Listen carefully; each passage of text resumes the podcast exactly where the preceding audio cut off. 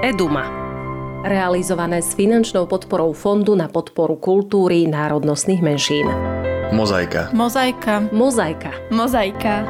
Podcast, ktorý sa venuje téme rómskych detí vyrastajúcich v nerómskom prostredí. Máme pre vás ďalšiu mozaiku, podcast neziskovej organizácie Eduma. Pozdravuje vás Darina Mikolášová a pozdravuje vás takisto aj moja dnešná hostka, ktorou je tentokrát pani Alena Molčanová, sociálna pracovnička z občianskeho združenia Návrat. Vítajte. Ďakujem. Tento podcast sme sa rozhodli venovať rodinám, ktoré majú deti v pestúnskej starostlivosti a takisto profi rodinám, ktoré majú v starostlivosti deti, ktoré aj chodia do svojich biologických rómskych rodín.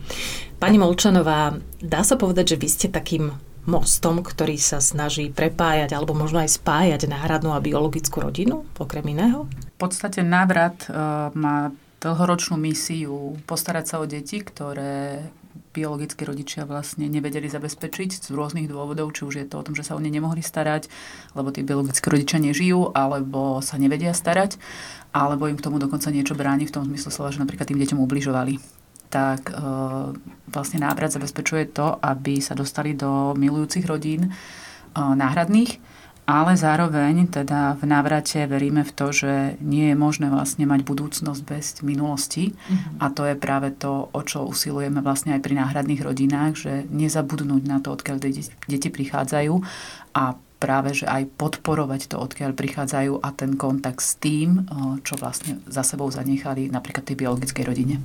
Stáva sa, že sa stretávate aj s rodinami, ktoré chcú za tou minulosťou urobiť veľkú čiaru, že jednoducho chcú to dieťa podľa seba vychovávať, chcú mu všetko zamlčať a jednoducho nechcú vôbec rozprávať o tej biologickej rómskej rodine? No je to tak, že vlastne hovoriť o iných ľuďoch je relatívne náročné. Mm-hmm. Hej, máme to každý vo svojich životoch, že radi hovoríme o sebe, uh, radi riešime veci vlastne sami v sebe a teda aj v našich rodinách, ale hovoriť vlastne o niekom inom alebo riešiť kohokoľvek iného uh, je v podstate takéto, že nie je úplne prirodzené. O to viac, ak je to rozprávanie sa o rodine, ktorá napríklad že priviedla na svet dieťa a z rôznych dôvodov sa vlastne o to dieťa nemohla, nechcela, nevedela postarať a tam vlastne častokrát náhradní rodičia narazia na svoje prežívania, na svoje strachy, obavy, neistoty, ale aj nevedomosť, lebo častokrát vlastne možno nemajú ani informácie o tej pôvodnej rodine dieťaťa Nehovoriac o tom, že možno majú aj naozaj hnev na tú rodinu, ak teda tomu dieťaťu ubližovala. A ak sa s tým nepracuje, tak je možné, že tí rodičia vlastne sklznú do toho, že jednoducho chcú sa od tej minulosti ako keby odstrihnúť, chcú od tej minulosti ochrániť svoje dieťa a tým pádom vlastne zavrú tú minulosť a nepripisujú jej ako keby tú dôležitú pozornosť takú, ako by vlastne tá minulosť potrebovala. Uh-huh.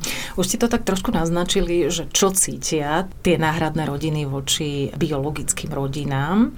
Dá sa to ešte viacej rozmeniť na drobné? Ja napríklad e, opäť uvediem ten svoj e, príklad, že mám adoptovaného alebo teda osvojeného e, synčeka a častokrát, keď dostávam otázku, že čo cítim voči jeho mame, tak ja cítim vďačnosť. Čo ešte cítia tie ďalšie rodiny? Je to naozaj veľmi rôzne. Veľmi to závisí od príbehu tej biologickej rodiny, teda od toho, že čo vlastne bolo dôvodom toho zrieknutia sa toho dieťaťa v prípade adoptívnych detí, hej, kedy teda naozaj musel prebehnúť proces zrieknutia sa, alebo teda vyslovenia osvojiteľnosti tomu dieťaťu tak v takýchto rodinách to môže byť niekedy aj teda vďačnosť a aj v nejakom zmysle radosť, lebo veď dali šancu vlastne tomu dieťaťu vyrastať v inej rodine. Ale samozrejme sú tam aj nie práve pozitívne emócie a môžu to byť naozaj rôzne obavy, rôzne strachy práve z toho, že čo všetko tomu dieťaťu tá rodina urobila, čo všetko tomu dieťaťu tá rodina nedala Zároveň je tam častokrát nepochopenie a neporozumenie tomu všetkému, čo sa v tej biologickej rodine dialo. Mnohokrát nevedomosť, že vlastne nevedia a z toho vyplývajú rôzne aj negatívne emócie v zmysle obav, že kto vie, čo môžeme od tej rodiny očakávať, ako sa môže možno správať, keby sme náhodou išli do kontaktu a tým pádom vlastne strach. Ale samozrejme, ak tá rodina dokonca ubližovala, no tak je tam prirodzený hnev na tú biologickú rodinu, že ako mohla vlastne toto spraviť tomuto dieťaťu, alebo ako to mohla dopustiť, že sa tomu dieťaťu stalo to, čo sa stalo. A to spektrum emócií je tam naozaj veľmi široké a to, s čím sa stretávame a to, čo proste prax potvrdzuje, že v každej rodine alebo dokonca u každého náhradného rodiča ešte rôznorodosť a absolútna jedinečnosť toho prežívania vlastne tej súvzťažnosti voči biologickej rodine v tých rôznych emóciách. Je to celé spektrum emócií, ktoré ste vyvenovali a tých citov, ktoré môžu cítiť tieto rodiny. Čo s tým vy v návrate robíte? Keď sa to na vás takto zosype, že naozaj neviete, aká rodina e, si k vám sadne, alebo pred vás sadne s čím konkrétne a, a stále sa to rôzni. Čo s tým robíte? Ako to spájate, prepájate? Tak to prvé asi, čo je také najdôležitejšie, čo robíme a čo je častokrát neviditeľné, je v podstate len prijať to, s čím ten človek prichádza k nám. A je to jedno, ktokoľvek to je, či je to dieťa, či je to dospelý, tak to prvé dôležité je prijať to, s čím prichádza. Pretože to prijatie vlastne umožní tým ľuďom sa spojiť s tými pocitmi, ktoré oni vlastne v sebe majú a, a tým pádom vlastne zároveň o tých pocitoch hovoriť, zdieľať ich a v konečnom dôsledku vlastne to zdieľanie uh, dovolí tým rodičom ako keby porozumieť tým vlastným pocitom a prežívaniam. Prečo to takto teda k tomu dieťaťu mám, alebo k tomu biologickému rodičovi mám. To znamená, že pripustiť si to, že niečo cítim a je to teda aktuálne na mieste? Presne tak. A je to pocity. úplne v poriadku, že cítim čokoľvek z toho spektra emócií. Hej, aj môže to byť aj hnev, aj radosť, aj smutok, aj žiaľ. Čokoľvek na celej škále emócií to môže byť. A práve to, keď si to vlastne pripustím, keď si to dovolím cítiť, tak až potom vlastne sa dokážem zmocniť a to je naša úloha vlastne zmocňovať tých ľudí, aby som s tými pocitmi vedel pracovať a teda aby ma nezablokovali, či už vo vzťahu k tomu dieťaťu, alebo dokonca vo vzťahu k tej jeho rodine, lebo v podstate, keď sa zablokujeme voči tej jeho rodine, tak sa do istej miery zablokovávame voči dieťaťu. Sú aj rodiny, ktoré e, radšej volia osvojenie práve preto, že pri pestúnskej starostlivosti by sa teda to dieťa ich stretávalo s tou biologickou rodinou, že to jednoducho uprednostnia, pôjdu radšej do toho osvojenia, aby sa vyhli takémuto niečomu? Sú určite takéto rodiny a to je vlastne aj jedna súčasť prípravy, ktorú my vlastne realizujeme a tam naozaj veľmi identifikujeme to, či ja som schopný byť v kontakte s tou biologickou rodinou, či jej viem nejakým spôsobom porozumieť, či ju viem nejakým spôsobom prijať a tým pádom vlastne zároveň napríklad dokonca až tak, že byť v kontakte s tou biologickou rodinou. Ak to neviem, a môžu na to byť rôzne dôvody, fakt to môže byť strach, nepoznanie, neviem čo všetko, ale aj vlastný nejaký ako keby pocit, že toto nedám, toto je možno cez moje možnosti, a, tak ak sa také niečo vlastne vyskytuje, tak to je práve potom a, tá príležitosť toho, že vlastne sa volí osvojenie. Aj keď v jednej vete treba zároveň povedať, že ani osvojenie vlastne neznamená, že sa nebudem zaoberať biologickým pôvodom dieťaťa, pretože ak by som toto ako keby chcel urobiť, tak v podstate to dieťa vlastne zablokujem v jednej veľmi dôležitej časti jeho samého. Jednoducho, keď idem do toho náhradného rodičovstva, nevyhnem sa tomu. Presne tak, rovnako ako keď idem do partnerstva, tak sa nevyhnem tomu, hej, že keď si vyberám toho partnera, no nevyhnem sa tomu, že si s ním nejakým spôsobom beriem aj tú jeho rodinu a teda, že ak chcem poznať dobre svojho partnera, tak je nevyhnutné, aby som poznala aspoň nejako jeho najbližších príbuzných, mámu, otca, súrodencov, tety, ujov, pretože títo ľudia mu dali základný vklad, títo ľudia ho zároveň formovali a tým pádom vlastne z neho ako keby ho posunuli v tom jeho vývoji tam, kde dneska je. A ak to nepoznám, tak vlastne nemôžem mu porozumieť, lebo vlastne nepoznám, čo všetko ho formovalo. Ale rovnako to isté ja očakávam od partnera a to isté je vlastne aj pri deťoch. Deti, ktoré prichádzajú do náhradných rodín, tak tí rodičia majú záväzok spoznať ich pôvod, to, čo ich formovalo, ak prichádzajú staršie. Ale rovnako aj tie deti majú mať príležitosť spoznávať mojich príbuzných, vzťavy rodiča, hej, moje okolie, lebo práve cez to okolie vlastne potom spoznávajú čas mňa a to je tá mozaika, ktorá sa tam tak krásne skladá. Mozaika sa volá aj náš podcast. Veľmi dobre ste dali prirovnanie s tou rodinou, napríklad nášho partnera, lebo to si vieme veľmi pekne predstaviť a naozaj si to aj preniesť na túto situáciu. Ja som sa ale osobne stretla s niektorými náhradnými rodičmi, ktorí si vyslovene nevedeli vysvetliť, že prečo to dieťa naozaj má potrebu pátrať po svojich e, rodičoch, e, po tých svojich koreňoch, keď sme mu naozaj, doslova som počula, všetko dali, je naozaj nevďačné, neváži si to. Je v poriadku, že e, niektorí rodičia cítia aj takéto niečo? Myslím si, že v nejakom zmysle v poriadku to je, ale súvisí to do veľkej miery s tým, že tak ako sme teda každý jedinečný, tak každý z nás máme aj rôzne potreby týkajúce sa vlastne poznania svojho pôvodu. V podstate každý človek prechádza v istom fyzickom veku a psychologickom veku, prechádza obdobím, kedy vlastne si potrebuje poskladať, čo všetko vlastne tvorí to jeho, ako keby tú jeho súvzťažnosť. A v konečnom dôsledku práve skrz to poskladanie si toho, si on vlastne formuje tú svoju identitu. Hej? A to je práve aj v súvislosti s tým, že tak ako sa deti v istých vekoch pýtajú, napríklad pri fotografiách, kto je toto, kto je tamto, tak ako rozprávame rôzne príbehy, napríklad historické z našich rodín, rôzne nejaké aj legendy, ktoré sa tradujú a podobne, tak dieťa si práve z toho vlastne skladá, že akou súčasťou som tohto vlastne sveta rodinného, tohto sveta vlastne príbuzenského, komunitného až celkového sveta. Hej, práve na základe týchto informácií a prijatým deťom tieto informácie, proste ak tam nedostanú tieto informácie, tak im tam vlastne chýbajú, ale oni prirodzene po nich túžia. Samozrejme, sú deti, ktoré po týchto informáciách netúžia a to sú spravidla deti, ktoré boli nejakým spôsobom napríklad tej biologickej rodine zranené a není to tak, že by po, po týchto informáciách netúžili ale ten strach ako keby v tej chvíli má takú tú väčšiu moc nad nimi a nejakým spôsobom zablokuje práve tú zvedavosť po tom, že kto som, odkiaľ prichádzam, kto boli moji predkovia, lebo vlastne od toho sa potom vlastne formuje to, že aký som. A kedy to prichádza? Kedy to môžeme očakávať alebo máme očakávať? No, to je tak komplikovanejšia vec a súvisí s tým, že myslím si, že teda rodičia by tak prirodzene tieto deti mali týmto procesom sprevádzať v podstate od samého začiatku hej, odkedy to dieťa v podstate príde na svet, tak by malo rodičmi, biologickými alebo aj tými náhradnými, teda byť sprevádzané k tomu, že tieto informácie postupným spôsobom dostáva. A ak to ten rodič robí prirodzene, a to teda predpoklada, že predtým spracoval svoje rôzne strachy, obavy, hnevy, neviem čo všetko, tak preto dieťa vlastne není taký, že začiatok, že čas, že kedy. Mm-hmm. Hej, lebo to dieťa vlastne týmito informáciami žije od prvopočiatku. Nejaká taká tá ťažkosť nastáva práve vtedy, ak tí rodičia túto časť ako keby toho sveta dieťaťa nepovažujú za dôležitú alebo dokonca vlastne sa jej boja. V tej chvíli sa aj rodičia snažia ako keby oddialovať a potom vlastne hľadajú ten bod, v ktorom by to malo byť. Hej, že aha, tak má to byť v troch rokoch, keď to dieťa začína také tie prvé otázky formatívne alebo niečo podobné. OK, môže to byť nejaká hranica, ale ak sme tomu pripravili priestor už predtým, tak v tých troch rokoch nás to nezaskočí, lebo už sa to dialo ako keby takými malimičkými krokmi predtým. Napríklad, že ja neviem, to dieťa z času na čas videlo niekde nejakú fotografiu a na tej fotografii bol niekto a mama tak prirodzene povedala, toto je, ja neviem, táto teta, toto je tento ujo a to dieťa si to postupne skladá. Hej?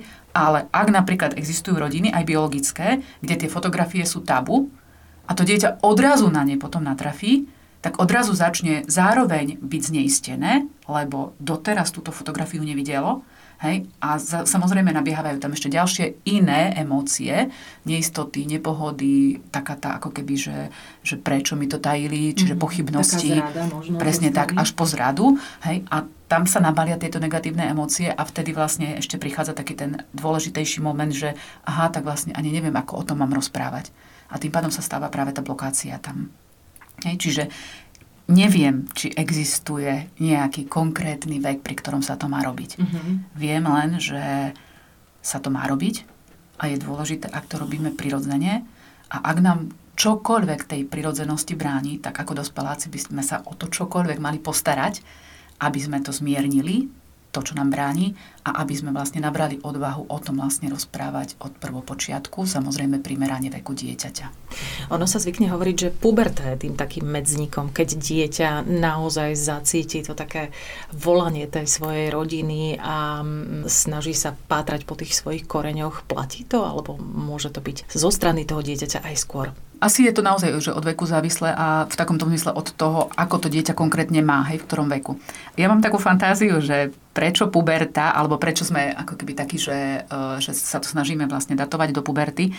No ja si myslím, že u detí je to o tom, že tie deti si vtedy viac trúfnú. Mm-hmm. A že vlastne zároveň je tolerované, že môžem byť drzý, že môžem byť nejaký šeliaký, že sa mi to proste takto ako keby že odpustí. A tak práve to im ako keby dá väčšiu odvahu ale myslím si, že keby to prostredie rodinné to dovoľovalo, tak tie deti by to povedali o skôr. Hej? Len tá energia vlastne toho tolerancie k tej puberte ich k tomu vlastne ako keby potom ešte táto oprávnenie, že aha, tak teraz môžem, lebo, lebo teraz mi to prejde, presne tak, ako ste to povedali. Hej? Takže naozaj si myslím, že deti s tým začínajú veľmi skoro, ale samozrejme puberta je tá, ktorá práve to, že teda viem byť drzejší, to je jeden, predpoklad. Druhý predpoklad je, že naozaj sa tam ako keby nejakým spôsobom viac formujem v tom, že ako keby na koho sa podobať chcem a na koho sa podobať nechcem, pretože puberta je takým tým kritickým obdobím. Hej, čiže kriticizmu voči mojej mame, kriticizmu voči otcovi, voči súrodencov, voči autoritám, hej, čiže voči ďalším ľuďom. A práve tá kritičnosť potom uh, toho hľadania, že čo mám podobné s kým a čo mám iné a čo nechcem mať podobné, aj keď potom prídem na to, že to vlastne neviem zmeniť častokrát, lebo to takto v sebe mám, tak mi dovoluje práve tento moment mi dovoluje potom vytiahnuť vlastne aj tú históriu a teda tú biologickú príbuznosť, pretože tam je to, kde sa takisto potrebujem voči tomu vyhraňovať. Že čo mám po tej biologickej mamke, po tom biologickom otcovi, po tých mojich biologických príbuzných a ako to teda vlastne chcem mať e, potom v budúcnosti. V trošku inej situácii sú pestúnske rodiny, lebo tam je predpoklad, že tie deti sa budú teda stretávať so svojou biologickou rodinou a veľmi pravidelne. Aj s takýmito rodinami vy pracujete, pripravujete ich na to, s čím všetkým sa môžu stretnúť? Je to tak, že pri pestúnstve sa vlastne by malo byť samozrejmosťou, že kontakt s biologickou rodinou, alebo minimálne teda práca na histórii dieťaťa a na vzťahu voči biologickej rodine by mala prebiehať. Ja v mojej praxi ale mám také nejaké iné nastavenie, a to nastavenie mám také, že niekedy, teraz tak priznám verejne, že niekedy mám až hnev na možnosť adopcie, pretože si myslím, že tak ako keby tým rodičom legalizuje, že nemusia sa zaoberať biologickým príbuzným toho svojho dieťaťa. Že im to tak uľahčuje to osvojenie. Ale zároveň, zároveň si myslím, že im tá adopcia to stiažuje, lebo im vlastne ako keby umožní sa tým nezaoberať a tým pádom je to bremeno oveľa väčšie na nich. Hej, čiže ma, mám to také, že, že aj je to dobre, aj je to zle. Hej, že dobre v tom, že aha, OK, tak naozaj sa tým nemusím zaoberať, ale zle v tom, že no mám za to ale oveľa väčšiu zodpovednosť. Že to je naozaj na mne vtedy, hej, že tá váha je naozaj plná na mne. U pestúnov je to v tomto ľahšie a ťažké zároveň, že ľahšie v tom, že tam sa nerozhodujem. Tam to prosto jednoducho tak je. To dieťa má mať teda súvzťažnosť voči biologickej rodine, voči biologickým príbuzným, má mať s ňou kontakt, pokiaľ je to možné a pokiaľ je to OK pre jeho dieťa a, a má zároveň vlastne tú svoju biologickú rodinu poznať. Hej, čiže tam táto dilema neexistuje. Čiže tá zodpovednosť tam je od prvého počiatku daná, ale zároveň e, ťažšie je to v tom, že tí pestúni potom vlastne tú situáciu, ktorá prichádza, naozaj potrebujú zvládnuť. Nevedia sa jej vyhnúť, lebo sa to nedá ale potrebujú sa vlastne o seba aj to dieťa postarať, aby to bolo bezpečné. A aké rôzne situácie teda prichádzajú, keď už o tom hovoríte, že potrebujú tú situáciu zvládnuť? Čo všetko sa môže stať? S akými pocitmi, s akými náladami prichádza dieťa od tej svojej biologickej rodiny? Prvé, čo potrebujú zvládnuť, je naozaj to, že sa vysporiadať s tým, že to dieťa s tou biologickou rodinou nemôže byť. Hej? Že jednoducho od tej rodiny je nejakým spôsobom vlastne odňaté a, a umiestnené vlastne v náhradnej rodine. Čiže častokrát je to o tom, že tí pestúni sú vlastne vystavení v podstate aj hnevu toho dieťaťa, že nemôže byť so svojimi biologickými rodičmi, ale aj hnevu tých biologických rodičov, pretože od nich bol odňaté. Mm-hmm. Zároveň sú vystavení tlaku spoločnosti častokrát, hej, v takom tom zmysle, že sú konfrontovaní rôznymi vecami, e, častokrát aj konfrontovaní tým, že to robia pre peniaze, neviem čo všetko. Tí pestúnske rodičia naozaj žijú ťažké veci ale na druhej strane sú pestúni vlastne konfrontovaní aj všetkými emóciami, s ktorými sa vlastne to dieťa vracia od toho biologického rodiča, ale rovnako aj s ktorými odchádza od tých pestúnov ku tomu biologickému rodičovi. Hej, naozaj, keď si to predstavíte v takej tej realite toho, že a, to dieťa možno za tým rodičom ani nechce ísť z rôznych dôvodov a ten pestún ho potrebuje v tom posmeliť, zmocniť, povzbudiť, pomôcť mu vlastne vykročiť na tú cestu za tým biologickým rodičom. Ale potom naopak, vlastne, keď to dieťa prichádza, tak je tam ďalšia zmeska emócií, Určite. smútku, ale aj hnevu, ale aj možno radosti uh, v tom, že s tým rodičom proste mu bolo dobre a pritom má byť teraz tým náhradným rodičom a dieťa tomu vlastne nevie rozumieť, čiže aj mno, mnohým neporozumenia. Áno, a dokáže to možno aj porovnávať a začne to porovnávať. A to je ďalší veľký moment, že vlastne hej, práve toho, že čo, mo, čo by mohlo mať v tej rodine a nemá, čo má v tejto rodine a, alebo nemôže mať, hej, byť tam alebo tu, hej, čiže naozaj ako keby tie pestúnske rodiny sú vystavované veľkým takýmto vlastne ako keby emočným porivom, ktoré sa im vlastne v priebehu života a v priebehu dní menia a dejú. Keď to nezvládajú tie pestúnske rodiny, na koho sa môžu obrátiť? Na psychológa? V príprave vlastne robíme jednu veľmi dôležitú vec a to je, že povzbudzujeme tie rodiny, aby s týmito veľkými vecami, ktoré sa vlastne dejú, a teda každá jedna emócia je veľká vec, aby v tom neostávali sami. A to je dôležité, že každý pestún si to vlastne vytvára sám, tú svoju podporu, to svoje zázemie. Je ale dôležité a my povzbudzujeme to, aby tú podporu a zázemie mal. A tým zázemím môže byť teda ten partner, to je prvoradé. Hej. Tá zhoda medzi partnermi je kľúčová v pestúnskej starostlivosti, samozrejme v každej náhradke a vlastne v každom rodičovstve je zhoda partnerov kľúčová. Potom je to vlastne podpora širšej rodiny, ktorá je nevyhnutná, ale tam takisto je to spravidla o pochopení, o prijatí, o podpore ale nevyhnutne častokrát v tých vlastne porivoch emócií tí pestúni potrebujú aj naozaj odbornú pomoc. Odbornú pomoc či už psychológov, sociálnych pracovníkov alebo kohokoľvek ďalšieho, kto nejakým spôsobom vlastne ich podporí a odsprevádza v, tom, v tej záťaži vlastne napríklad toho kontaktu s tou biologickou rodinou. Pre také jasnejšie predstavenie si, napríklad takým odľahčením tej pestúnskej rodiny môže byť už len to, ako napríklad ten kontakt dohodnúť lebo už to samotné môže byť veľmi ťažké, hej, že povedzme si napríklad dieťa je choré, dieťa z nejakého dôvodu sa kontaktu nemôže zúčastniť. Kebyže tá pestúnka zavolá tej biologickej mame, častokrát sa môže stať to, že tá mama pustí na ňu sprchu, nadávok, neviem čo všetkého, v takom tom hneve, že ona s tým dieťaťom predsa chce byť a nemôže. Tým pádom vlastne vzniká konflikt medzi náhradnou mamou a biologickou mamou. A to, čo je práve služba, e, ktorá vlastne v tom môže pomôcť, ten konflikt vlastne ako keby znížiť. A to je to, keď sa napríklad tá náhradná rodina obráti na organizáciu, ako je napríklad návrat, požiada o sprevádzanie toho kontaktu, kedy napríklad pracovník tej organizácie zabezpečuje ten kontakt a v tej chvíli sa odľahčí práve ten konflikt. Není to o tom, že tá pestúnska mama nie je schopná to zabezpečiť, ale tá pestúnska mama bude odľahčená od toho, že tá biologická mama sa hneva na ňu. A nemusí to s tou biologickou mamou riešiť.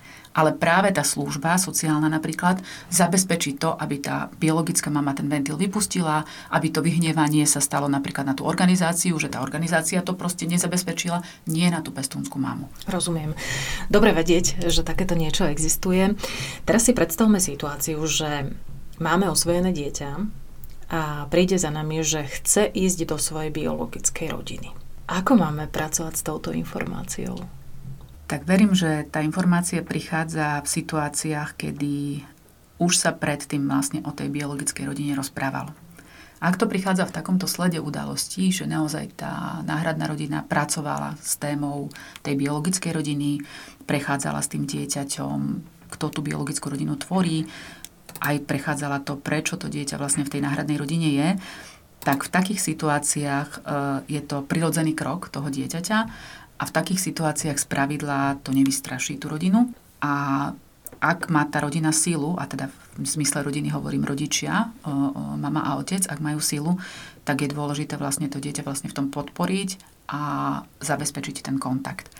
Ten kontakt môže byť zabezpečený úplne prirodzene tým, že sa skontaktujú oni sami alebo môže byť zabezpečený práve sprostredkovaním cez e, nejakého odborníka, cez nejakú sprevádzajúcu organizáciu, ktorá vlastne zabezpečí ten kontakt. Vy ste sa pýtali vyslovene o osvojiteľoch. E, v tomto prípade to môže byť trošičku komplikovanejšie v tom zmysle, že pri osvojiteľoch ten kontakt nie je úplne prirodzený napríklad nemusia mať medzi sebou vymenené ani adresy, ani nič podobné. Mm-hmm. Takže vtedy napríklad sa deje aj to, že sa tá biologická rodina vyhľadáva, kde sa nachádza, eh, čím novým žije a potom z pravidla je dôležité, aby obe strany, aj tá náhradná, aj tá biologická rodina, boli pripravené na ten kontakt, aby to neprebehlo len tak čistá jasná, že sa im odbjavím na dverách, zaklopem a poviem, dobrý deň, tu sme. Ale môže nás naše dieťa s tým predbehnúť a môže nám to nepovedať napríklad a pátrať na vlastnú pesť. A to sa častokrát deje a v súčasnosti v tomto zmysle znovu tak poviem, že výhodou a nevýhodou napríklad Facebookov a rôznych iných sociálnych sietí je práve tento moment. Mm-hmm. Hej, že tie informácie sú rýchlejšie zistiteľné, ten kontakt je rýchlejšie nadviazateľný a v tomto je tá výhoda. Ale nevýhoda je práve v tom, že častokrát sa môže stať, že to dieťa, ani tá náhradná rodina a dokonca ani tá biologická rodina na to nie je pripravená. A to sú práve potom tie úskalia toho, keď sa to tak udeje. A zároveň častokrát je aj dôležitou otázkou to, že v tom zmysle, že ako majú tí náhradní rodičia zareagovať na takúto akciu toho mladého človeka, tak je práve to, že ako s tým pracovali vlastne predtým. Že čo sú tie dôvody, pre ktoré to dieťa robilo na vlastnú pesť. Neskúmať to v tom zmysle, že sa mám na neho hnevať, že je to zlé, ale skúmať to v tom zmysle, že čo to dieťa viedlo k tomu, že to napríklad s tými rodičmi nezdieľalo čo bolo za tým, že potrebovalo to riešiť samé, alebo že to potrebovalo napríklad riešiť len s kamarátmi, že čo sú tie ako keby momenty, ktoré dieťaťu bránia to riešiť s tým uh, náhradným rodičom. A ak sa tie momenty identifikujú, tak potom vlastne hľadať to, že kde to vedia vlastne spoločne zdieľať a spoločne žiť. Pretože pre deti nie je nič krajšie ako to, keď vlastne tí náhradní rodičia žijú s tým dieťaťom aj vzťah voči biologickej rodine. Uh-huh. A keď je to ten lepší prípad, že nám to teda to dieťa povie, ako by sme mali zareagovať? Mali by sme mu povedať, že pôjdeme na to stretnutie s tou biologickou rodinou, na to prvé myslím s ním, aby napríklad nebolo sklamané, alebo nechať ho ísť samé, alebo čo nám radíte napríklad? No, v tomto prípade každá rada drahá. Uh-huh. Ale to, čo skôr napríklad ja sa snažím, v čom sa snažím povzbudzovať teda náhradných rodičov, že ako keby, keby byť pripravený celý život toho náhradného rodičovstva na to, že toto príde. Mm-hmm. Že to dieťa vlastne si bude želať ten kontakt s biologickou rodinou. A byť tam ako keby pripravený na to, že tomu dieťaťu poviem, že budeme spolu hľadať, ako to vieme zabezpečiť. To je takéto prvé. Pretože aj ten náhradný rodič si potrebuje vlastne pod, po, ako keby za seba sa postarať o to, že do čoho všetkého som schopný ísť. Hej? Mám náhradných rodičov, ktorí hovoria o tom, že OK, ja som schopný proste akceptovať, že to moje dieťa vlastne chce ísť po koreňoch, som schopný dokonca s ním o tom doma rozprávať, ale neviem si predstaviť s tým dieťaťom vykročiť za tou biologickou rodinou. Hej. Mám iných rodičov, ktorí povedia, že OK, keď to príde, ja nemám problém, že si sadneme do auta a pôjdeme naozaj vyhľadať tú biologickú rodinu tak, že naozaj zaklopeme na dvere a skúsime to. Hej? Čiže naozaj ako keby uh, tie možnosti tých náhradných rodičov sú veľmi rôzne, ale to, čo je dôležité, je, že vlastne ja ako náhradný rodič potrebujem vedieť tie svoje možnosti. Potrebujem si tak preskúmať, že čo ktorá možnosť so mnou môže spraviť. Hej. Čo so mnou možno spraviť to, že naozaj by som sa stretol s tou mamou z očí v oči? Čo so mnou spraviť to, keď tá mama napríklad zareaguje, že to dieťa nechce? Lebo aj to sa môže stať, že ona ten kontakt odmietne. Hej, čiže a to je práve to, kde my podporujeme tých náhradných rodičov, aby v tom neboli sami a teda, aby si to určite rozprávali v tom partnerskom vzťahu, za predpokladu, že ten vzťah majú a ak nemajú ten partnerský vzťah, tak aby vyhľadali niekoho, kde s týmto to vedia vlastne prechádzať. No a odborná pomoc má ešte ten bonus, že v podstate vie ešte rozkrývať ďalšie možnosti, na ktoré ten rodič jednoducho sám nepríde. Hmm. Keby sme sa mali rozprávať o profi rodinách, ktoré sú nerómske a majú starostlivosti rómske deti, ktoré chodia aj do svojich biologických rómskych rodín. S čím všetkým majú tieto rodiny rátať? S čím všetkým sa môže vrácať takéto dieťa z tej svojej biologickej rodiny? Och, tak z biologickej rodiny sa môže vrátiť s dečím. Keď poviem úplne tak, že tak úplne, že od pása, tak naozaj môže sa vrátiť s tým, že si prinesie kopec darčekov, môže sa vrátiť s tým, že si tam zažilo proste neviem čo, čo predtým možno ani nevidelo, v závislosti samozrejme od toho, odkedy z tej rodiny vlastne to dieťa bolo vyňaté a ako dlho tam napríklad s tou rodinou nebolo. Pre odľahčenie môže sa vrátiť so všami, môže sa vrátiť s nejakou chorobou. A to teraz odľahčujem, ale zároveň priťažujem, lebo je to presne o tom, že tá realita toho, s čím všetkým sa to dieťa vlastne z tej biologickej rodiny, a špeciálne ak hovoríme o rómskych e, rodičoch, môže vrátiť s rôznymi vecami, s rôznym prežívaním, s rôznym správaním, s rôznym fungovaním. A to, čo je najdôležitejšie, vlastne s rôznymi informáciami o tej inakosti toho rómskeho sveta. A preto odľahčenie, e, vlastne keď som napríklad pomenovala aj tie vši, aj to rôzne, tak to je práve to, že to, s čím vlastne by profesionálni rodičia, a teda týka sa to zároveň pestúnov, a týka sa to všetkých tých, ktorí akýmkoľvek spôsobom dokážu byť v kontakte s biologickou rodinou, tak vlastne ako keby poznať sám seba, že čo so mnou robí to jednotlivé, s čím sa to dieťa vlastne odtiaľ môže vrátiť. Hej. A hovorím to z vlastnej skúsenosti. Ja sa takisto vraciam z každej jednej návštevy z rómskej rodiny s rôznymi vecami. Mm-hmm. Hej. Očarená s poznaním toho, ako žijú, ako fungujú, ako zvládajú aj ťažké veci, ako zvláda jedna mama to, že má dať najesť 13 deťom a pritom má, ja neviem, príjem okolo 400 eur. A ja prichádzam očarená, ako si večer líha, ja neviem, 16 ľudí, ktorí žijú v jednej izbičke. Hej. A čiže prichádzam s očareniami, prichádzam ale aj so sklamaniami rôznymi, prichádzam so smutkom, prichádzam s hnevom, Niekedy prichádzam dokonca aj s takým znechutením, keď vidím nejaké zlé veci, ktoré sa tam dejú. Čiže naozaj tá zmes už len pocitov je rôzna.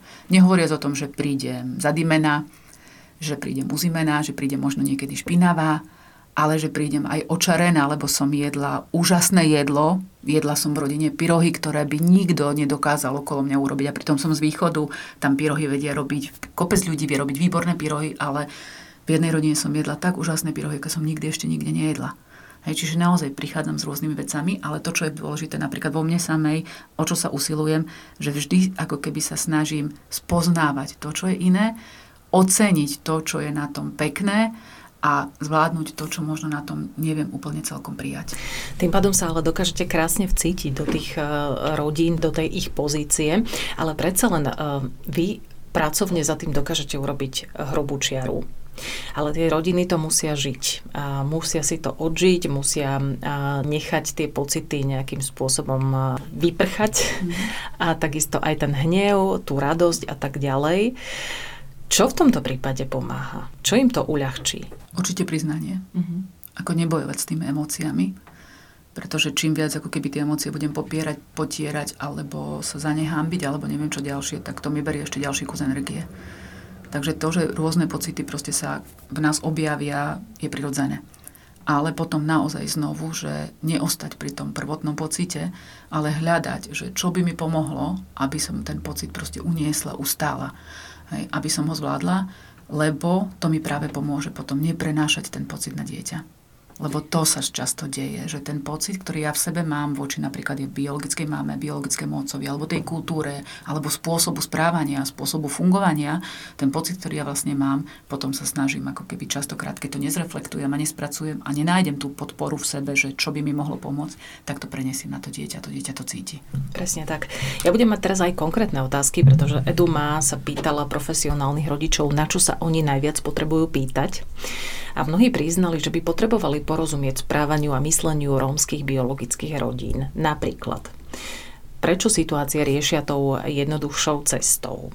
Dá sa už v tomto prípade nejakým spôsobom poradiť alebo zovšeobecniť, že prečo to tak je? No, ja mám asi takú tu, najprv by som mala na nich otázku, keby tu sedeli, že čo sa chápe slovom jednoduchšia cesta. Mm-hmm. Ja sama pracujem teda s rómskymi rodinami, pracujem aj s nerómskymi rodinami a pracujem s rodinami, ktoré teda stratili bývanie, pracujem s rodinami, ktoré sa rozvádzajú, pracujem s rodinami teda rôznymi. A priznám sa, častokrát sa mi stáva, že idem o dosť radšej do rómskej rodiny, ako do bielej rozvádzajúcej sa rodiny. Aha. A poviem, že prečo. A to je to, že prídete do rómskej rodiny a častokrát tam je na prvý pohľad všetko jasné. Nepotrebujete hľadať, čo kto kde zakrýva, čo kto kde nejakým spôsobom ako keby nechce povedať. Tam vám to častokrát povedia napriamo. Hej. A ak aj to nepovedia napriamo, tak sa to tam dá vidieť. Prídete ale do bielej, napríklad rozvádzajúcej sa rodiny a tam aj teda tá inteligencia, aj tie sociálne zručnosti, aj všetko ďalšie dokážu tí ľudia využiť na to, že ako keby tak zašedia všetko a ako keby nič tam nie je jasné. Takže ak sa bavíme o tejto jednoduchosti, tak ja pred touto jednoduchosťou nemám strach, práve naopak viem ju oceniť. Ale ak je to o tom, že zažívajú takú tú skratkovitosť, hej, že idú takouto kratšou cestou, mm-hmm.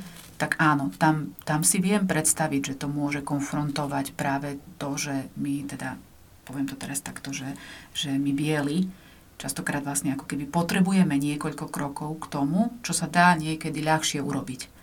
A niekedy tie kroky sú naozaj užitočné, ale niekedy sú tam aj zbytočné.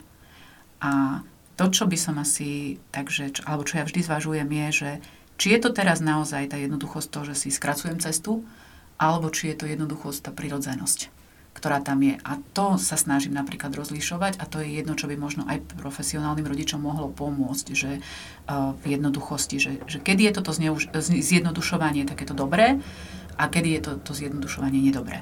A ak to nedobré je, tak čo ma na tom vyrušuje, na tom zjednodušovaní a ako to viem zmeniť je potom práve to, čo tiež treba spraviť. Hej?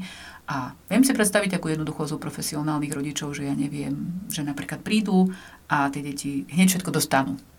To si viem predstaviť, že to je jeden z momentov, ktorý sa vlastne tým náhradným rodičom stáva a oni predtým učia to dieťa nejakej postupnosti alebo niečomu. Ale aj to sú veci, vlastne, ktoré sa dajú vykomunikovať, že prečo to tí biologickí rodičia robia a tiež to môže pomôcť práve to pochopenie, prečo to ten biologický rodič urobil tak, ako to urobil. Uh-huh. Teraz si predstavme inú situáciu, tiež vyplynula e, z prieskumu Edumy. Predstavme si, že dieťa rómske sa vracia zo svojej biologickej rodiny s tým, že jeho biologickí rodičia často klamú, neplnia si sľuby a podobne prifarbujú si často realitu, nafúkujú rôzne bubliny, to teraz citujem istú rodinu, ktorá sa nám takto vyjadrila, len aby to pôsobilo dobre. Deti si tým klamstvom často chcú zjednodušiť problémovú situáciu a profi rodičia sa obávajú, aby do niečoho nespadli, keďže si chcú život zľahčiť. Dá sa niečo poradiť v tomto prípade? Nedala by som do jednej rady to, že prichádza dieťa z rómskej rodiny a klame. Aj deti z bielých biologických rodín sa vracajú tak, že klamú. Aj deti z bielých biologických rodín po kontakte s biologickou rodinou prichádzajú s tým, že im rodičia klamali. Uh-huh. A to, čo je dôležité, a teraz sa dostanem vlastne k tomu klamstvu, že Častokrát sú tie biologické rodiny konfrontované s tým všetkým vlastne, čo sa deje a čo dieťa potrebuje a čo oni nezvládajú. A častokrát je to naozaj nemohúcnosť, neschopnosť, ja neviem, je to posudzovanie okolia, čokoľvek ďalšie. A tí rodičia chcú byť pred tým dieťaťom dobrými rodičmi. A preto urobia to, čo urobia, že napríklad aj slúbia niečo, čo možno aj v tej chvíli tušia, že nedokážu proste dodržať, ale pred tým dieťaťom proste chcú byť schopnými. Hej, a preto to slúbia.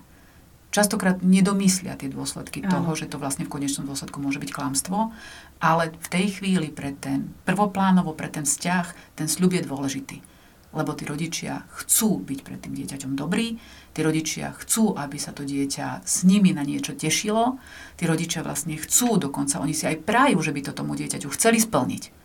To dieťa ale odíde a potom tí rodičia sú vlastne skonfrontovaní s tou realitou, že niečo naozaj nedokážu, nevedia, nemôžu. Hej? A profesionálni rodičia alebo aj pestúni, ku ktorým to dieťa prichádza späť od tej biologickej rodiny, sú práve konfrontovaní s tým sklamaním toho, čo to dieťa vlastne dostalo slúbené a čo ale v realite oni hneď vedia, že nie je splniteľné. A tým pádom vlastne to dieťa to sklamanie spracováva u nich a to je tá najťažšia fáza vlastne, ktorá sa potom deje. Áno, vráti sa nám sklamané, uplakané dieťa. Čo s tým? A to je o tom, že či sa pokúsime vlastne tých náhradných rodičov pochopiť a aj to dieťa odsprevádzať v pochopení toho, čo ten rodič slúbil, či sa pokúsime to dieťa odsprevádzať v tom hneve, ktorý prirodzene by mal prísť na toho rodiča biologického, ale odsprevádzať v tom hneve tak, aby ja ako náhradný rodič som k tomu hnevu svoj hnev neprilial, ale aby som tomu dieťaťu ten, ten jeho hnev na toho rodiča, na to klamstvo, ktoré ten rodič vlastne urobil, uh, v podstate uh, dovolil sa odhnevať a potom to vlastne transformovalo v to pochopenie možno, že aha, ok, dobre, mama klamala, môžeme jej na budúce povedať, že nechceš, aby klamala. Môžeme jej na budúce povedať, že čo s tebou to klamstvo robí, aby to tá mama vedela. Čiže neodsúdiť to klamstvo ako také, neodsúdiť tú mamu za to klamstvo, ale zmocniť to dieťa, aby to dieťa sa vlastne s tým klamstvom, v konečnom dôsledku s tým pocitom hnevu vedelo vysporiadať a ten hnev ako keby tej máme alebo tomu otcovi, už ktokoľvek ho klamal, vlastne vykomunikovať. Ale nie preto, že sa na teba hnevám, ale že preto, že chcem, aby na budúce si mi to nerobil. Zároveň ale je veľmi dôležité vlastne práve poznať ten proces toho, že prečo ten rodič slúbi niečo aby som aj tomu dieťaťu ukazovala, že naozaj sa niekedy deje to, že máme veľkú túžbu to slúbiť a veľkú túžbu to splniť. Ale sú situácie, kedy sa nám to prosto nepodarí. Hej? A u tých biologických rodín je to žiaľ častejšie práve to, že sa to nepodarí, aj keď oni vlastne v tej chvíli veľmi chcú a dokonca častokrát aj veria mm. že to takto bude. A nemusí to byť prípad iba biologických rodín, ale častokrát sa to stáva aj medzi rozvedenými manželmi a podobne. A rozhodne to teda nemusí byť iba prípad tých rómskych rodín, ku ktorým sa vracajú naše deti, ktoré máme v starostlivosti. Mám tu ale ďalšie slova jednej rodiny. Učíme deti, aby neklamali. Oni to aj odsudzujú, ale ako náhle vidia, že biologická mama klame neustále, vidia to ako vzor. Snažíme sa podporovať v nich hrdosť na to rómstvo, ale oni sami, keď vidia, ako sa ich biologickí rodičia správajú, oni nechcú byť takí, nechcú byť tí Rómovia. Čo v prípade, že teda to dieťa naše, ktoré máme v starostlivosti, odmieta to rómstvo práve na základe toho, že vidí, že sa tam deje niečo, čo sa mu nepáči. No, to je presne o tom, že je naozaj nevyhnutné spojiť to klamstvo s rómstvom? Hej, to je moja prvá otázka. Lebo fakt som presvedčená o tom, že všetci klameme a že to nemá súvzťažnosť s rómstvom ako takým. A to je práve na to prvé oddelenie, že každý Róm klame je predsudok, lebo nie všetci Rómovia klamú. To, že zároveň ja som tiež povedal, že každý z nás klame, tiež je predsudok, ale to, že každý z nás má skúsenosť s klamstvom, si myslím, že je fakt. A to, čo je vlastne môže pomôcť tým náhradným rodičom a profesionálnym rodičom, je práve to poznanie toho, že čo sú teda fakty a teda čo patrí do identity rómstva a do identity rómstva klamstvo ako také nepatrí. Hej, keď si pozriete rôzne aj historické zdroje, keď si pozriete rôzne rozprávky rómske, keď si pozriete rôzne príbehy Rómov, aj Eduma vlastne robila kopec príbehov, keď si pozriete, ja neviem, mm, filmy rôzne hej, o Rómoch, o rómskej kultúre, tak základným atribútom rómstva klamstvo nie je.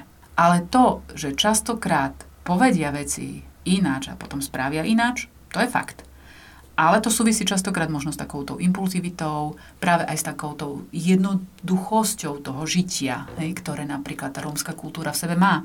A je jej ale prirodzená a zároveň práve to, ako som to už predtým povedala, v niečom aj čarovná. Takže to je to, že prvé je, že oddeliť to klamstvo od toho pôvodu. Lebo to tak nemusí byť, lebo aj biele deti, ktoré sa vracajú z svojho domáceho prostredia tiež môžu klamať.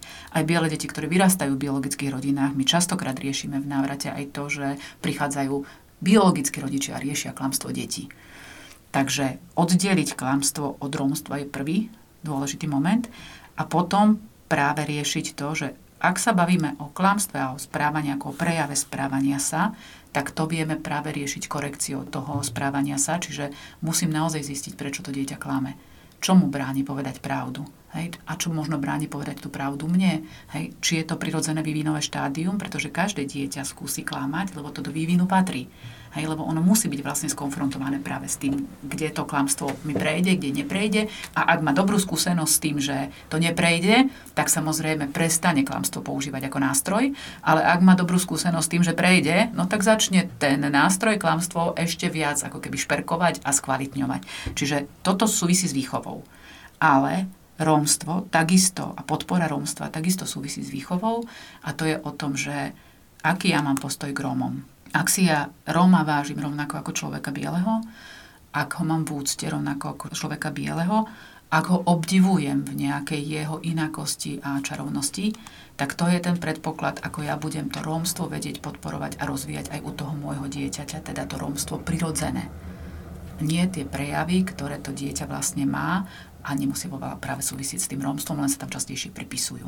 Hej, a to je agresivita, klamstvo, takéto, že nič nemusím, nič nemusím plánovať a neviem čo všetko. Hej, že to sú veci, ktoré ako keby rómstvu pripisujeme. Oni nejako s tým rómstvom súvisia, ale v zmysle toho súžitia tej rómskej kultúry. Tam majú miesto, u nás sú častokrát konfrontované. A keď nám dieťa, ktoré máme teda v starostlivosti, sa vráti od biologickej rodiny s tým, že nechcem byť ako oni, nechcem byť tým Rómom, jednoducho nám odmietam to rómstvo na základe nejakého sklamania, čo nám poradíte? To je práve to, že znovu sa pýtať na to, že čo presne to nechcem čo na tom rodičovi je také, čo nechcem, aby som mal. Hej? Lebo, no, tmavý budem. To neviem nechcieť. Hej? A práve naopak, môžem v tom nájsť čáro toho, že prečo, že ako to je, že som tmavý, hej? A ako to je fajn, že som tmavý. Zároveň to, že mám rómsky pôvod, že moja mama a otec boli Rómovia, alebo že niekto z nich bol Róm, to takisto vlastne neviem nechcieť. Ale viem takisto v tom hľadať práve tie pozitíva, že v čom je to dobré. Ak nechcem nejaké prejavy správania sa, tak sa naozaj tí náhradní rodičia potom môžu pýtať, a je to naozaj prejav rómstva, alebo je to prejav iba toho tvojho konkrétneho rodiča. A ak toto nechce, že je to prejav toho tvojho konkrétneho rodiča, tak čo s tým vieš spraviť? Lebo ak je to zase o tom, že tá mama je temperamentná a tá rómska babenka je tiež temperamentná, no neviem, či s tým až tak veľa spraví. Hej? Ale môže vedieť ten temperament používať takže pre seba dobre. Hej, že môže byť výborná v tancovaní, môže byť výborná v tom, že temperamentne rýchlo niečo vybaví, hej, že rôzne veci v tom, v tom temperamente môžu byť pozitívne, ale OK, dobre, ak to má byť o tom, že si výbušná skrz to, že si temperamentná, tak sa poďme baviť o tom, čo s tým vieš spraviť. Kedy to môže byť práve plus a kedy to môže mínus a s tým mínus, čo vieš ty urobiť, aby si to neprežívala ako mínus. To je to, s čím vlastne musia vlastne tí rodičia pracovať. Ešte nám poradte, Predstavme si situáciu, že máme ako rodičia, náhradní rodičia, pocit, že sme stále len tí horší. A je to na základe toho, čo nám píše jedna rodina, že napríklad naše dieťa sa pri biologickej mame nemusí učiť, má tam voľnosť, my sme tí zlí, lebo ho nutíme do toho učenia a podobne, má u nás povinnosti. Ako sa vyrovnať s tým pocitom, že biologická rodina ho napríklad zahrania darčekmi, venuje mu tú pozornosť, u nás žije ten teda všedný život, má úlohy, má povinnosti a tak ďalej, ktoré tam nemá a na základe toho sme my tí horší. To je také znovu také prirovnanie použijem, že ako sa biologickí rodičia vysporadúvajú s tým, čo robia detkovia a babky. Je to presne ten istý moment. Hej, detkovia a babky sú tu tí, ktorí proste majú nejakým spôsobom trošku rozmaznávať, ktorí proste sa venujú tomu dieťaťu iba na istý čas, nepotrebujú nevyhnutne dodržiavať všetky hranice, nepotrebujú dávať zákazy, príkazy, alebo ak tak iba v minimálnej miere, hej, ale zároveň sú to tí, ktorí proste na chvíľu to dieťa majú a potom ho odovzdajú späť tým biologickým rodičom, ktorí nie sú práve tú zodpovednosť toho, že uh, aha, ja ťa musím vychovávať, ja ťa musím učiť fungovať v hraniciach mm-hmm. a tie mhm. hranice si dávať, aj ich príjmať, hej, ja ťa musím proste viesť, ja ťa musím rozvíjať, lebo to je rodičovská rola. Že odľahčenie môže nám pomôcť ako náhradným rodinám to, že e, si povieme, že naše dieťa teraz ide k babičke a k detkovi. Že na čas ide niekam. A ten iný človek je za to dieťa zodpovedný iba na ten kratučký čas a ten kratučký čas všetky tie výchovné momenty nevyžaduje. Ale... Samozrejme, že by nám to pomohlo, ak by sa to tam dodržiavalo. A treba o to usilovať. Ale ak sa to tam aj nedodrží, tak nemusíme nevyhnutne to konfrontovať, že oni to robia tak a my tak a my sme tým pádom horší. A keď nás konfrontuje práve naopak dieťa, že nám to vykričí, že vy ste tu teda zlí, môj život je tu s vami zlý, lebo tam je lepšie, tak to je rovnako o tom, že poďme sa baviť ale aj o tom, že ako to ty chceš mať. Čo to pre teba znamená. Hej, že znovu to vrátiť vlastne k tomu dieťaťu že OK, dobre, tak môžeme teraz riešiť to, ja neviem, v romskej osade je častokrát problém s odpadkami, hej? Môžeme to prirovnať k nášmu, že vynášaniu koša. Tak čo by sa stalo, keby ten koš sme tu dneska každý z nás nevyniesol? Ale nevyniesieme ho ani zajtra, ani pozajtra, ani popozajtra. A chceme to takto všetci mať? Že tu teda tie odpadky sa budú kopiť? Hej, rovnako s riadmi, rovnako s neviem s čím ďalším. A poďme sa porozprávať o tom, ako to chceme. Hej, čiže nevrátim to do porovnania s tou druhou rodinou, ale vrátim to len tu dole k sebe, že ako to my tu chceme mať a ako my si to tu budeme vlastne vytvárať a čo budeme vytvárať. A OK, možno naozaj v tej biologickej rodine je to fajn a všetci sú s tým stotožnení, že napríklad, ja neviem, na podlahe možno je aj blato, lebo momentálne vonku je mrholivo, ale u nás blato nie je prípustné na podlahe. Tak sa poďme o tom baviť, že v čom je to tu na prirodzené a fajn a ako by to bolo, keby sme to mali ináč a prečo to tým pádom vlastne ináč nemôžeme mať. Čiže ako keby odkrývať dieťaťu to pochopenie, prečo to všade vlastne máme ináč. Skvelý nadhľad ste do toho vniesli, musím povedať. Ešte sa chcem spýtať jednu vec. Vy sa stretávate naozaj eh, množstvo rokov s mnohými rodinami, s mnohými príbehmi. Stretávate sa aj so stretnutiami tých biologických a náhradných rodín. Stáva sa, že sa spriatelia napríklad? Sú príbehy priateľstiev, sú vzácne tie príbehy, lebo ukazujú sílu vlastne oboch strán, aj tej náhradnej rodiny, aj tej biologickej rodiny, lebo to je vtedy vlastne o tom, že ak existuje priateľstvo teda medzi tou pôvodnou aj tou náhradnou rodinou, tak to je práve to najkrajšie, čo to dieťa môže dostať ako dar od tých dvoch rodín. A najťažšie teda práve na tom je uh, nájsť tú cestu k sebe a teda zároveň aj takéto, že to dieťa je naozaj naše spoločné a že nepatrí ani vám, ani nám, ale že patrí nám všetkým. A máme príbehy, kde ja mám taký jeden z najkrajších momentov, keď sme boli asi tak dva roky dozadu tomu je, s jednou náhradnou mamou, ktorá sprevádza dievčinku v kontakte s jej biologickými príbuznými. A bolo to o tom, že sme si zažili takú krásnu vec, keď tam tá dievčina vlastne prišla po asi 7 rokoch prvýkrát, teda ona bola vyňatá ako veľmi malá. V kontakte spolu boli, dokonca aj telefonicky spolu hovorili, ale tá dievčina vlastne tam bola prvýkrát.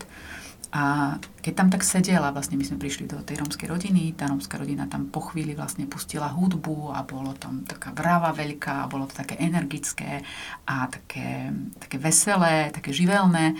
Zároveň tá dievčina bola tak trochu paralizovaná, lebo prichádzala vlastne zo sveta náhradnej rodiny, ktorá je trošku taká, ako keby taká, taká pokojnejšia, taká menej dynamická a a najkrajší moment vlastne toho porozumenia tej náhradnej mamy tomu tej dievčine bol, keď tá náhradná mama napriek tomu, že ona veľmi netancuje, že ona veľmi ako keby není taká žoviálna ani nič, sa postavila a pridala sa do tanca s tou biologickou mamou.